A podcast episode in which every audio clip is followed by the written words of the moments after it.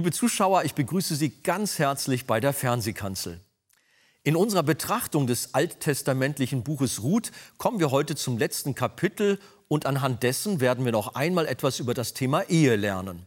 Denn nachdem Ruth Boas gebeten hatte, ihr Ehemann zu werden, entgegnete er zwar, dass sie damit gut gehandelt habe, sagte aber auch, dass es vorher noch etwas zu klären gab. Wieso tat er das? Wollte er nur Zeit schinden oder was konnte so wichtig sein?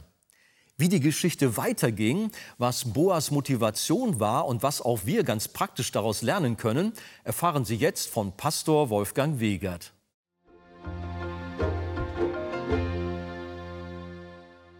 Ja, guten Morgen, liebe Gemeinde. Ich freue mich, dass ihr da seid und wir wollen uns dem Buch Ruth noch einmal zuwenden und ich lade euch ein, stehen wir doch gern zusammen auf und wir ehren unseren Herrn, indem wir sein Wort lesen und es von Herzen annehmen wollen. Ruth 4, Vers 1 bis 22. Boas aber war zum Tor hinaufgegangen und hatte sich da selbst niedergesetzt. Und siehe, da ging der Löser vorüber, von welchem Boas geredet hatte. Da sprach er, komm, setz dich her, du so und so.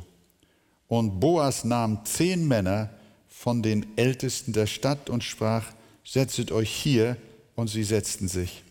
Da sprach er zu dem Löser, Naemi, die aus dem Gefilde Moab zurückgekommen ist, bietet das Stück Feld feil, das unserem Bruder Elimelech gehörte. Darum gedachte ich dir, den Vorschlag zu machen, willst du es lösen, so kaufe es vor den Bürgern und vor den Ältesten meines Volkes. Willst du es aber nicht lösen, so sage mir's, dass ich es wisse, denn es ist niemand, der es lösen kann, als du und ich nach dir. Er sprach, ich will es lösen. Boas sprach, an welchem Tage du das Feld von der Hand Naemis kaufst, erwirbst du es auch von Ruth, der Moabiterin, der Frau des Verstorbenen, um den Namen des Verstorbenen auf seinem Erbteil wieder aufzurichten. Da sprach der Löser, ich kann es nicht lösen, ohne mein eigenes Erbteil zu verderben. Löse du für dich, was ich lösen sollte, denn ich kann es nicht lösen. Es war aber von alters her Sitte in Israel, bei der Lösung und beim Verkauf die ganze Sache also gültig zu machen. Es zog einer seinen Schuh aus und gab ihm dem anderen. Das war die Bestätigung in Israel. So sprach nun der Löser zu Boas, kauf du es für dich, und zog seinen Schuh aus. Da sprach Boas zu den Ältesten und zu allem Volk, ihr seid heute Zeugen, dass ich von Naemis Hand alles erkauft habe, was Elimelech und alles, was Kilion und Machlon gehörte. Dazu nehme ich mir Ruth zum Weibe, die Moabiterin, Machlons Frau, um den Namen des Verstorbenen auf seinem Erbteil wieder aufzurichten, damit des Verstorbenen Name nicht verschwinde aus der Mitte seiner Brüder und aus dem Tor seines Ortes, dessen seid ihr heute Zeugen. Da sprach alles Volk, das im Tor stand, und die Ältesten, wir sind Zeugen der Herr mache die Frau, die in dein Haus kommt, wie Rahel und Lea, die beide das Haus Israel gebaut haben. Erwirb Vermögen in Ephrata und mache dir einen Namen in Bethlehem. Und dein Haus werde wie das Haus des Peres, den Tama dem Juda gebar, durch den Samen, den dir der Herr von dieser jungen Frau geben wird. Also nahm Boas die Ruth und sie ward seine Frau, und er kam zu ihr. Der Herr aber verlieh ihr, dass sie empfing und einen Sohn gebar. Da sprachen die Frauen zu Naemi, Gelobt sei der Herr, der dir zu dieser Zeit einen Löser nicht versagt hat. Sein Name werde gesandt in Israel. Der wird nun deine Seele erquicken und dich in deinem Alter versorgen, denn deine Schwiegertochter, die dich liebt, hat ihn geboren. Sie, die dir mehr wert ist als sieben Söhne. Und Naemi nahm das Kind und legte es an ihren Busen und ward seine Wärterin. Und ihre Nachbarinnen gaben ihm einen Namen und sprachen, der Naemi ist ein Sohn geboren, und sie hießen ihn Obed. Der ist der Vater Isais, des Vaters Davids. Und dies ist der Stammbaum des Peres. Peres zeugte Hezron, Hezron zeugte Ram, Ram zeugte Aminadab. Aminadab zeugte Nahasson, Nahasson zeugte Salmon, Salmon zeugte Boas, Boas zeugte Obed, Obed zeugte Isai, Isai zeugte David. Amen. Wir nehmen Platz miteinander. Ja, hier steckt wieder so viel drin, liebe Gemeinde, dass so eine Predigt da nicht ausreicht. So wollen wir uns auf ein paar Punkte konzentrieren. Zunächst einmal erinnern wir uns, dass Ruth auf der Tenne heimlich zu Boas Füßen sich gelegt hatte und als der sie dann entdeckte, hat er sie gefragt, wer bist du? Und sie hat dann also mit großer Zuversicht, ohne zu zögern, gesagt, ich bin Ruth, deine Magd, so breite deine Flügel über deine Magd, denn du bist ja der Löser. Das erinnert ihr euch Kapitel 3, Vers 9. Das war quasi ihr Heiratsantrag. Breite deine Flügel über deine Magd, denn du bist der Löser. Bitte werde mein Ehemann, mein Helfer, meine Zukunft. Und mit diesen Worten hat sie Boas gebeten, ihr Ehemann zu werden und auf diese Weise für sie und auch für Naemi eine feste Zuflucht zu sein. Und dann hat Boas ihr zu ihrer Freude sogleich eine zustimmende Antwort gegeben, aber dann noch zu ihr gesagt, Kapitel 3, Vers 12, das haben wir letztes Mal nicht so betrachtet, aber das kommt jetzt hier ins Spiel. Boas war bereit, hat gesagt, ja Ruth, ich möchte alles tun, worum du mich bittest. Ich bin bereit, auch dein Ehemann zu werden und meine Flügel über dich und dein Leben auszubreiten. Aber Ruth, langsam müssen wir es doch angehen lassen, denn da ist noch jemand anders, der Anspruch hat an dem Grundstück, an dem Familiengrundstück, das der Naemi gehört und auch an dich, der Schwiegertochter. Und er hat ihr dann gesagt, es ist wahr, dass ich ein Löser bin, aber es ist noch ein anderer Löser da, der näher verwandt ist als ich. Also so wollte Boas noch klären, ob dieser nähere und zuerst zuständige Verwandte nicht die eheliche Schwagerpflicht für Ruth übernehmen will, wozu er eigentlich als erstes dran wäre. Damit ergab sich für Ruth ein überhaupt nicht glücklicher Schwebezustand. Schwebezustände mögen wir in keiner Hinsicht. Wir würden gerne immer gleich klare Antworten, ja oder nein, also haben. Und Ungewissheit, das kann ganz schön nerven. Und die Ruth ist verliebt über beide Ohren und bittet ihn doch nun das Ja-Wort zu geben. Er tut das auch, aber nur so bedingt. Und so kam sie zu Naemi nach Hause und hat dann also der Naemi gesagt, du, der hat zwar irgendwie Ja gesagt, aber er meinte, da ist noch jemand anders, den muss er erst fragen.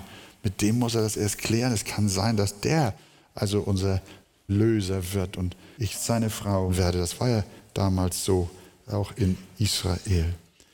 Und so hat die Ruth möglicherweise auch Sorgen gehabt, dass das ganze Ding eventuell doch nichts wird.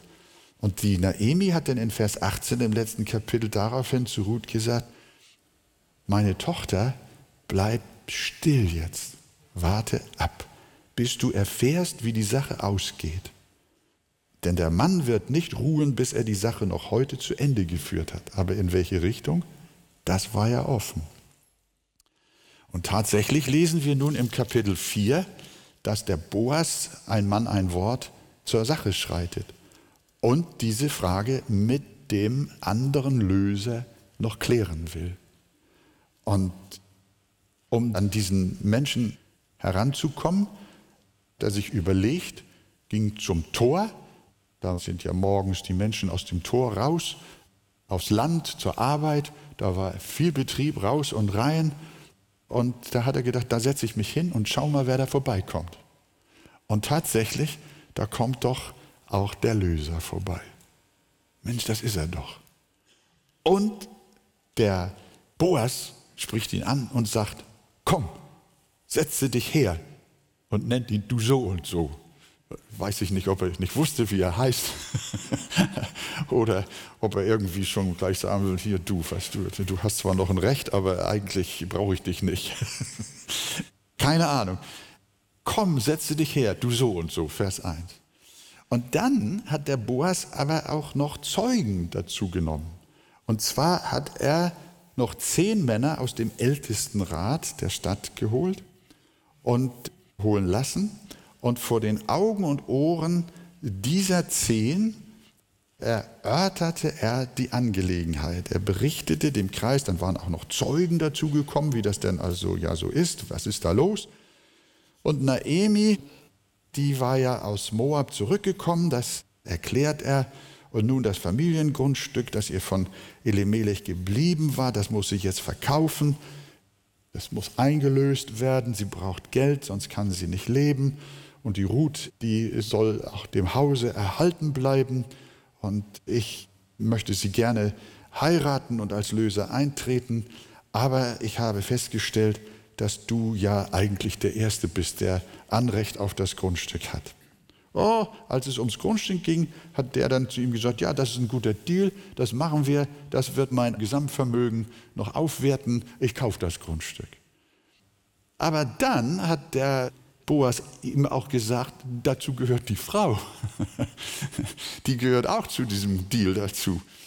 Und dann hat er sich überlegt, oh Moment mal, das gibt Kinder und das gibt Ärger mit meiner Familie und mit Verwandten und pipapo, was wird daraus werden? Und dann sagt er, ich kann es nicht für mich lösen, ohne mein eigenes Erbteil zu verderben. Löse du für dich, was ich lösen sollte, denn ich kann es nicht lösen. Er hatte Sorge, dass er sein Erbteil irgendwie verdirbt, dass da eine Wertminderung kommt oder Streit oder was auch immer. Und wir sehen also, die Frau wollte er nicht haben, das Grundstück alleine schon. Und als die Frau dazugehören sollte, dann hat er gesagt, nein, also ich will es nicht. Und das hat sich der Boas also bestätigen lassen von den zehn Ältesten, die dabei waren und vielen Zeugen, die dabei waren. Und in Vers 9 sagt er dann ja auch, denke, das muss er ganz kräftig gesagt haben, das sollte man ja da unter freiem Himmel gut verstehen. Ihr seid heute Zeugen, dass ich aus der Hand Naemis alles erworben habe, was Elimelech und alles, was Kilion und Machlon gehörte. Dazu habe ich mir Ruth, die Moabiterin, die Frau Machlons, zur Ehefrau erworben um den Namen des Verstorbenen auf seinem Erbteil wieder aufzurichten, damit der Name des Verstorbenen nicht verschwinde aus der Mitte seiner Brüder und aus dem Tor seines Ortes. Ihr seid heute Zeugen. Also er hat sich bekannt, das Grundstück auszulösen und auch die Ruth zu nehmen, und zwar bleibend zu nehmen, dass der Name und die Familie weitergeführt wird von Generation zu Generation. Und die Antwort der zehn Ältesten kam und die ganze Menge stimmte ein, wir sind Zeugen, der Herr mache die Frau, die in dein Haus kommt, wie Rahel und Lea, die beide das Haus Israel gebaut haben, werde mächtig in Ephrata und mache dir einen Namen in Bethlehem. Und damit zog Boas zu Ruth und hat ihr dann die freudige Nachricht gebracht, Ruth, alles ist geklärt. Der Weg in eine Ehe mit dir, der ist frei. Wunderbar. So, jetzt können wir heiraten. Da bin ich hängen geblieben. Daraus können wir nämlich etwas ganz praktisch lernen. Zwei Dinge aus diesem Zusammenhang. Das erste ist, die vorhergehende Klärung. Boas hätte am liebsten sofort uneingeschränkt Ja zu Ruth gesagt. Und Ruth hätte das auch am liebsten gehabt. Er liebte sie und das schon ab der ersten Begegnung. Ihr erinnert euch, sie kam auf das Feld und der Boas, der sah das fremde Mädchen von ferne und sagt, was ist das für eine junge Frau da? Oh, sagte. Und dann, wisst ihr, rannte er hin zu ihr und Liebe auf den ersten Blick. Und dann hat er sie gleich verwöhnt, seine Ruth. Und so war die Liebe in seinem Herzen. Und Ruth wissen wir auch. Das Einfachste wäre nun gewesen, sofort intern untereinander die Ehe miteinander auszumachen. Zu sagen, ja, wir lieben uns und dann vollziehen wir auch gleich die Ehe. Aber wir sehen, Boas liebte Gottes Wort, denn auf dieser Grundlage handelte er. Und darum stimmte auch Ruth zu, weil auch sie das Wort Gottes liebte, dass er vorher noch was klären wollte. Da war noch jemand anders, der Anspruch hatte, aber wenn die beiden es wollen, wen geht es dann noch etwas an? Hört man heute manchmal Leute sagen. Wenn wir uns lieben, dann sind doch alle Voraussetzungen geklärt. Wenn die Liebe da ist, was kann dann noch im Wege stehen? Wen müssen wir da noch fragen? Die Eltern vielleicht? Na ja, gut, denen können wir das mitteilen. Die Familie? Naja, wer ist so ein Onkel und Tante und Oma und Opa? Oder gar noch den Pastor fragen? Oh nee, auch das noch. Kann denn Liebe Sünde sein? Was kann da verkehrt dran sein? Also, los, heiraten. Zack, zack. Nein, sagt Boas. Es gilt zu klären, ob die Lebensverhältnisse biblisch in Ordnung sind. Besteht noch eine Beziehung zu jemand anders? Gibt es Verpflichtungen? Liegt möglicherweise ein Ehebruch vor, eine frühere Scheidung, möglicherweise mit Kindern? Oder ist auf der einen oder anderen Seite eine Überschuldung vorhanden? Sind da Vorstrafen am Ende noch? Krankheiten? Genetischer Art vielleicht sogar? Ja, und gibt es Versprechungen, Gelübde, Eide anderen Menschen gegenüber, Verträge? Hals über Kopf bis über die Ohren verliebt in die Ehe zu springen, das ist vielen Menschen zum Verhängnis geworden. Bis hin zu Ehebetrügern. Das haben wir hier in unserer Gemeinde, in unserer langjährigen Geschichte auch schon gehabt. Da waren liebe Schwestern, die waren so verliebt in einen, der hier reinkam. Und die Schmetterlinge im Bauch, die haben alles bestimmt. Niemand konnte ihr raten. Niemand, niemand. Und dann haben sie geheiratet. Und hinterher stellte sich raus, es war ein Krimineller.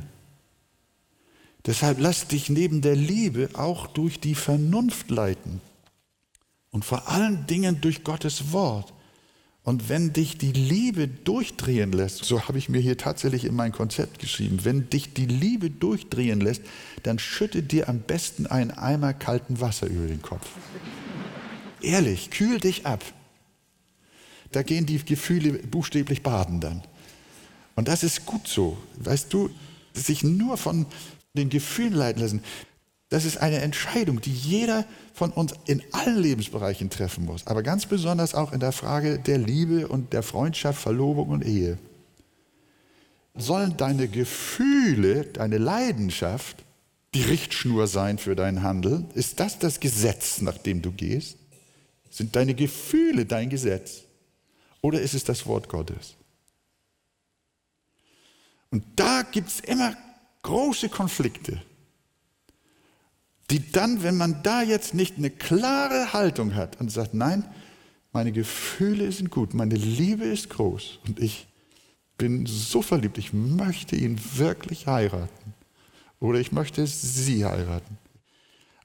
Aber ich möchte nicht mit dem Kopf durch die Wand und schon gar nicht mit dem Kopf gegen die Bibel. sondern ich möchte das alles geschehen lassen auf der Basis des Willens Gottes, der in der Heiligen Schrift verfasst ist. Und in dem Moment kühlst du ab. Und dann geht es dir wie Boas. Dann guckst du nach. Ist da noch etwas zu klären? Sind da noch offene Fragen? Und Boas hat sich dem wirklich gestellt. Er prüfte zuerst, ob die Ordnungen Gottes bei seinen Absichten eingehalten werden. Und wenn nicht, hätte er bei aller Liebe die Ruth nicht geheiratet. Das ist das, was ich sagen wollte. Boas prüfte zuerst, ob die Ordnungen Gottes in seinem Vorhaben eingehalten werden. Und wenn nicht, der Boas war bereit, der Ruth zu sagen, es geht nicht. Diese Kraft müssen wir haben.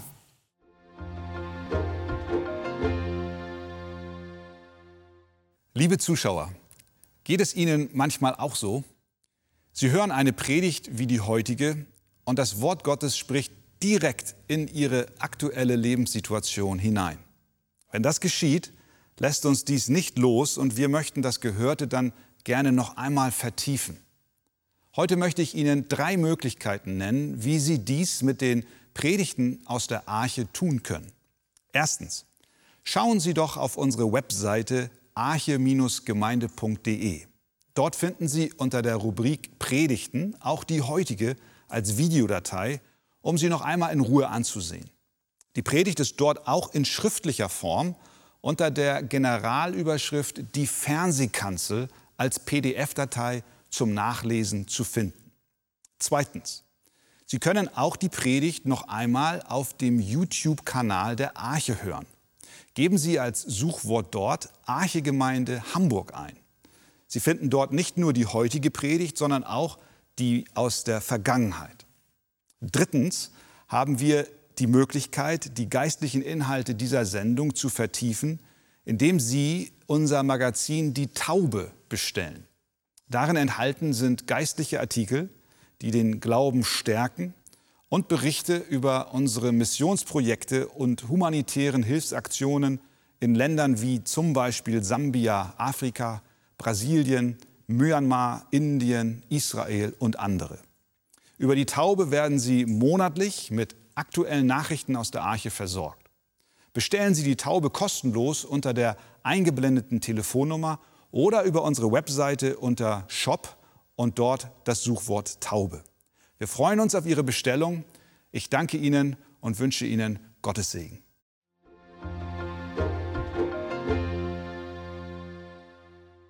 Wir sollten uns nicht nur von unseren Gefühlen leiten lassen, sondern prüfen, was Gott dazu sagt. Wenn Sie vertiefende Ausführungen zu diesem Thema wünschen, empfehle ich Ihnen das Buch Das Evangelium Kennen und Genießen von Pastor Wolfgang Wegert. Im Besonderen den Abschnitt Wie erkenne ich den Willen Gottes? Auf Wunsch erhalten Sie ein Exemplar kostenlos. Wir freuen uns über jeden Kontakt zu unseren Zuschauern. Sie erreichen uns per Brief, E-Mail oder zu nachfolgenden Zeiten unter der eingeblendeten Telefonnummer. Näheres zur evangelisch reformierten Freikirche Arche finden Sie im Internet. An dieser Stelle wollen wir allen Zuschauern, die für uns beten und uns auch mit ihren Spenden helfen, ganz herzlich danken. Damit haben Sie Anteil an der Verbreitung der guten Nachricht von Jesus Christus. Über eine Spende auf die eingeblendete Kontoverbindung würden wir uns sehr freuen. Für heute war's das. Weiter geht es in der nächsten Sendung. Auf Wiedersehen. Vielen Dank, dass Sie dabei waren.